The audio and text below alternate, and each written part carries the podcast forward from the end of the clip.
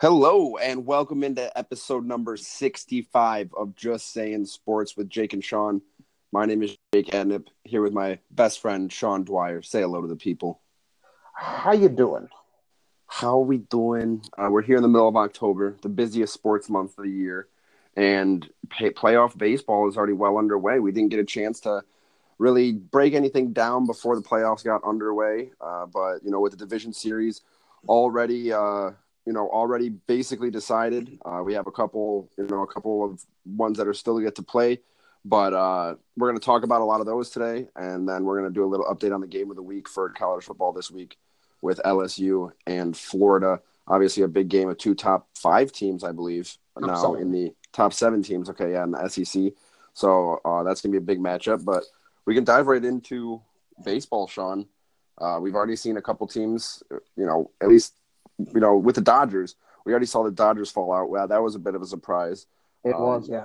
But you know, Houston's in some trouble, and uh, you know, our picks aren't looking so good at this exact second. But we're gonna we're gonna dive into that. Let's start off there with the AL when we talked about Houston and Tampa Bay.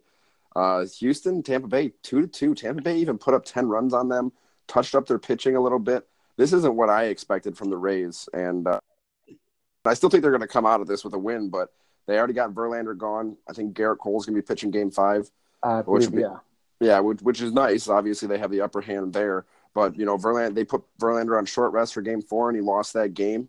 Um, do you think that Houston still makes it out alive? I do. Um, I I just I think the pitching is too good. I think that the combination of Verlander, um, Cole, and Greinke has not been as dominant as what we would say that we're going to be. I thought it would be over in three games. They pitch one, two, three series over, but it hasn't worked out that way. Um, I just like Houston's lineup too much tonight. Altuve, Bregman, Correa, Springer, Brantley, Alvarez, and Gurriel are all good hitters. And when you look at the amount of names I just named in a nine man lineup, it's a lot of that lineup that they can rely on to get hits at big times. I think Gerrit Cole finds a way to pull it out for them tonight, pitching wise. Uh, and I think those those guys I named have big nights. I think Houston wins this game tonight. Yeah, I mean, well, let's do a hypothetical here uh, for both Houston and Tampa Bay. I want to talk about the championship series. All right, obviously, uh, the Yank the Yankees are um, side of that. So let's go with the the more unlikely one first. Tampa Bay wins tonight, and they play the Yankees in the division or their championship series. How do you see that going, and why? I think the Yankees win that seven game series in probably five or six games. I think that the Yankees line up in there. Look, they're in the same division as the Rays, and I I might be wrong, but I believe they won more games than they lost to the Rays over that division series matchup this season. I like the Yankees pitching a little bit better than Tampa Bay's. It's not as big of a gap as people like to think it is, to me at least. And I think the Yankees line up with Judge finally hit, finally healthy. Um, he's been injured a lot over the year. I like uh, Gleyber Torres a lot in that lineup. I think Didi Gregorius is finally getting back into his stride after missing a lot of time. I think the Yankees are just a better team than Tampa Bay if we put them in a seven game series. Just what we, how we talked about each one of these teams at the beginning of this, the Yankees won all the way out to this point, if not further. Um, I think that we talked about Tampa Bay being one of the bottom teams. They surprised all year long. Yeah, they did kind of like the Brewers last year. I just don't see that magical like surprise run happening. Um, I feel like they'll get ousted if they do end up getting in that series with the Yankees. So I kind of agree. But now, what about if Houston wins? If Houston wins, I'm going to stick with Houston to go to the World Series. I believe they were my pick to start the season. I believe this was our this was our do you AL think Houston goes to the World Series? Yeah, this would this would be the AL matchup we both predicted at the beginning of the year: Houston and the Yankees. Um, I think Houston wins now more. If they get past Tampa Bay, I think they win even more now than I did before because you throw uh, Zach Greinke in that rotation as well, along with long list of guys I listed when we were talking about the Tampa Bay game, which is going on right now. All right, Sean. So now we both know how we think it'll shake out if Tampa Bay wins that game against Houston tonight. But what if Houston wins? Where do, who do you see going to the World Series then? I think that Houston wins the series. I think even more so than I did the beginning of the series of the season when we predicted that potential AL outcome, Houston versus the Yankees, because you throw Zach Greinke into that rotation along with Verlander and Cole, who are already there. I think Bregman has shown he's an MVP candidate. Altuve is getting back into his rhythm after having a lot of injury problems during the season. Their lineup is a lot better, in my opinion, than the, the Yankees pitching, and I think that's going to be the difference in the series. If that this series comes to pass, I think Houston wins. I mean, it's going to be tough with, with that Yankees lineup. Uh, no matter how good the pitching is, when they play those games at Yankee Stadium, we talked about this several times. Um, especially with Verlander's, you know, propensity to give up home runs, I wouldn't be surprised if he does lose a game or two at Yankee Stadium. Uh, so I think it could be a seven-game series in that championship series if Houston and uh, New York end up playing there. But um, I'm still going with Houston. They've been the best team in the majors for the last couple of years, and they don't look any different. Like you said, they've only added pieces. So let's go to the NLCS. That is already decided. It is going to be the Washington Nationals who took down the Dodgers, and then the St. Louis Cardinals. Um, not not quite sure these were going to be the two teams that we thought were going to be in the, the NLCS, but. Uh, who do you think wins this and has to face, in your mind, Houston in the uh, in the World Series? I think it's going to be the Nationals. The only reason that I give the Nationals the edge in my mind, it's really close, and I, I really am not confident in this, but I give it to the Nationals because of Max Scherzer. You put him into a multiple starts in a series. I know he pitched last night, but we both know who Max Scherzer is. He's going to get his body ready. He's going to be ready for the start of this series, and he's going to pitch multiple games. And I think with when I mean, we can talk off experience of having seen him in Detroit during these kinds of things. Once you get into that Max Scherzer stare, anything can happen, and it's not good for you. He can just take over games in an instant, and I think that's what gives the Nationals the edge to me. Yeah, I mean, if you look at just what the Nationals were able to do with the Dodgers, I mean, how they came out in that game, you think a grand slam in the, in the top of the tenth inning, it doesn't get much better than that. Um, that's a lot of momentum there's going to be uh, there's going to be like you said starters from day one. They're right back on schedule because it was a long series, so they have they'll have their rest. Scherzer, I feel like they do come out and win game one, and I don't know. I just didn't see the Cardinals being here in the first place, so um, I'll give it to the Nationals, and I, I, just find I think it'll be kind of funny is if the Nationals do make the World Series uh, the year after but get rid of Bryce oh, Harper. Yeah, that's going to be the storyline for eternity if that happens. That would just I can't even imagine that. You think, uh, especially with how high everybody was on the Phillies. I know. You think the National? Nobody gave the Nationals a chance in that division, including me, and they've just overcame. They were really down to start the season. I think at one point they were 17 games out of first place.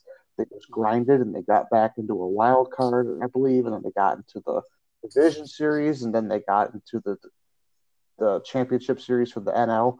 I think Washington might be a great a great story going forward, looking back on this season. Yeah, so we both got Houston and Washington uh, going to the World Series. Who do we think is winning it? I'm going with Houston. I'm going with Houston too. I think I, I'm not. I picked them at the beginning of the season. I'm not coming off of it. Yeah, not now. No.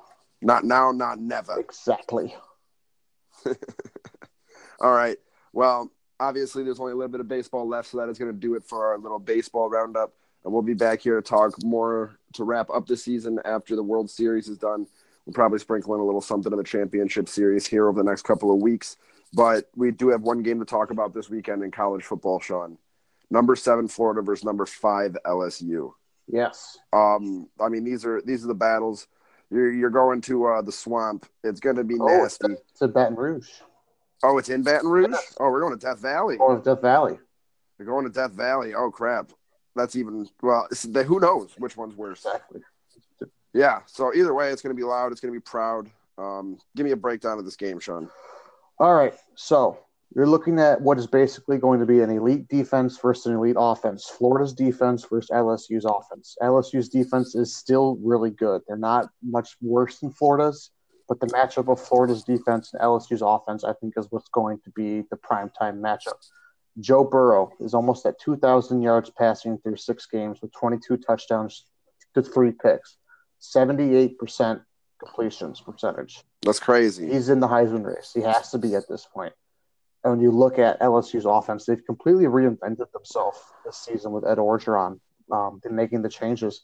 They are a lot more pass happy offense than what we've seen from them traditionally through six games in the past years, how many carries do you think LSU's leading rusher would have? You know, probably up there in the 80s, 90s. Oh, yeah, a lot. 80s, 90s, 100s. Right now it's 65. They're throwing the ball a lot more, and they have three wide receivers who are making outrageous contributions.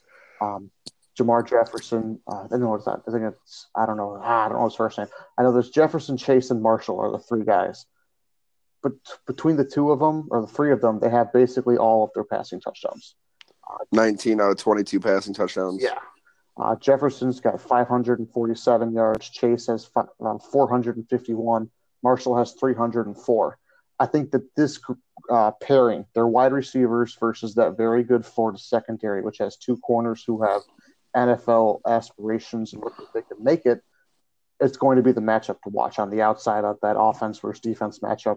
And to see how Joe Burrow attacks that Florida defense is what I'm really looking forward to. Yeah, and I like you like you mentioned those receivers, Marshall. He's been injured, but if he can come back this week, I mean – He's only got 20 receptions on the year with six touchdowns and 304 yards. It's crazy. That's absurd. Yeah, that's absurd vertical numbers. You're talking about like 50, almost 15 yards a catch. Mm-hmm. Uh, so yeah, so 15 yards a catch, six touchdowns, and they, he they, he hasn't even been there the last week or so. Um, so if he can come back, like you said, against a good Florida Florida secondary, I mean, eighty percent completion percentage with three receivers like that, it's a it's a win win for LSU. I think it is too. I think that when you look at and maybe attacking the outside with those three guys. If Marshall's back, like you mentioned, it might open up the middle a little bit for the LSU running game, which has been kind of slow. Hasn't been bad, but it hasn't been great like it has been.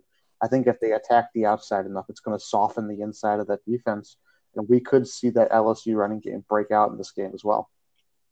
I mean, what do you think about Florida's offense against LSU's defense? Do you think that that's going to be a difference, or do you think that that's kind of a wash? I think it's kind of a wash. LSU's defense doesn't wow me like it has in the past. They don't have those guys. Those you know what I'm talking about. Those guys who are Tyrann Mathieu, yeah, or like the the Arden Keys, the Devin Whites, the guys that are just coming off the edge. K'Lavon Chaisson is a is a good good player, and he's going to play in the NFL. But they're just going to have to control Florida's offense, which I think they might be able to do because you look at Kyle Trask, or Trask, the quarterback, had a injury last week. I think it was MCL or ACL. He says he's going to play. I don't know how effective he's going to be. We might see that Emory Jones, uh, the former top recruit, come in for Florida to do some quarterback run packages, to do some uh, bootleg packages, to get out on the edge, something that Trask won't be able to do. And also probably try to jumpstart that passing game because you look at their passing numbers, they're not great – but they have had explosive plays. You know, their passing game longs are 64, 65, 66, 69. And those are the big four plays of the year in the passing game. So they're going to have to try and attack that LSU secondary, which I think might be just as good, if not better, than Florida secondary. All right, what's your pick? Right now, we're going to the line. Yeah, the line. The line is 13 and a half point favorite for LSU. This is going to be our first live prediction. We've been putting the picks out on Twitter, but this is the first time we're going to pick one on the podcast. I'm going LSU to win, LSU to cover. Ooh, wait. Really? Yes. I'll I'll go with LSU to win, but I'll take I'll take Florida to cover nearly 14 points. The, the reason I pick LSU to cover is because if there is even a chance for them to win this game, they're going to need style points if they end up losing to Alabama to try and even put their name into the college football playoff conversation. So I think they're going to need to win with style points. And I think the only way you can do that is if you cover this game against a very good Florida defense. All right. Well, I think that'll be really tough for them, but nonetheless, uh, that's going to be a fantastic game. There's a couple other really big games this weekend to watch out for. Um, there's going to be another podcast from Sean about the MSU versus Wisconsin game uh, coming this weekend. So take a look out for that. A little preview of uh, that game and whatever else is coming up this weekend. But uh, without further ado, thank you for listening to episode number 65 of Just Saying Sports. My name is Jake Catnip. I am Sean Dwyer. Have a good day and thanks for listening.